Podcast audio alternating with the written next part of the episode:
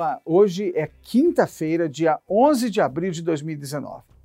Comemora-se hoje no mundo o Dia Mundial da Doença de Parkinson, que requer cuidados especiais e quem sabe logo logo estaremos tratando da cura dessa doença. Nós produzimos para você todos os dias no nosso canal o resumo do Diário Oficial da União e você vê agora as principais notícias que escolhemos e já resumimos para você. E eu convido a você a se inscrever no nosso canal para aumentar a audiência e difundir as boas práticas no âmbito da administração pública brasileira.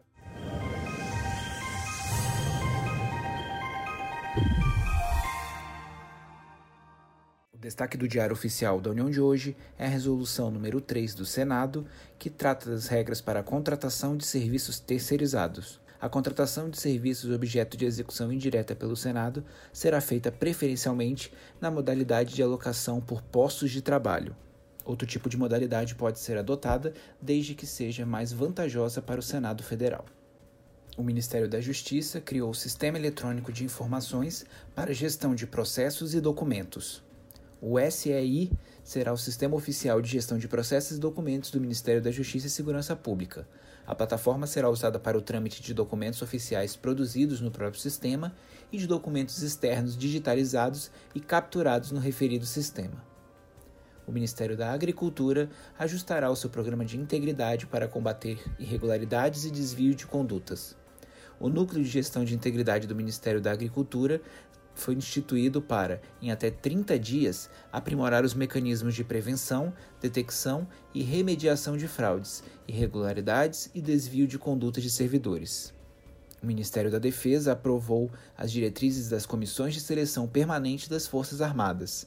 As comissões serão coordenadas pelas regionais militares do Exército, em ligação com os distritos navais da Marinha e com os serviços de recrutamento e preparo de pessoal da Força Aérea. O Supremo Tribunal Federal julgou inconstitucional uma lei de São Paulo que exigia farmacêutico em transportadora de remédio. O projeto foi aprovado pela Assembleia Legislativa de São Paulo e integralmente vetado pelo então governador Geraldo Alckmin, que sustentou não ser competência dos deputados estaduais legislarem sobre a matéria. No entanto, a Assembleia derrubou o veto do governador e converteu o projeto na Lei nº 15.626 de 2014. E uma notícia importante para os beneficiários que recebem o BPC. Quem não estiver cadastrado no CAD único até o mês do aniversário terá o auxílio suspenso. A suspensão dos benefícios será realizada em lotes, de acordo com o mês de aniversário dos beneficiários, conforme o cronograma anexo na portaria número 631, publicada na página 44 do DAU de hoje. No Diário Oficial do Distrito Federal, GDF institui o Dia da Policial Militar Feminina no Distrito Federal. A data será comemorada anualmente no dia 1 de julho. E a Secretaria de Desenvolvimento Urbano e Habitação do DF aprovou o projeto para a construção de ciclovia na W3 Sul. A ciclovia vai se estender pela Avenida W3 Sul, entre o setor de Rádio e TV Sul e o setor de Rádio e TV Norte, na região administrativa do Plano Piloto. Não deixe de acessar o site do Resumo DAU. Lá você lê textos, artigos exclusivos e ainda ouve os resumos dos dias anteriores. Acesse no seu navegador www.resumodau.com.br. Tenham todos uma excelente quinta-feira e até amanhã.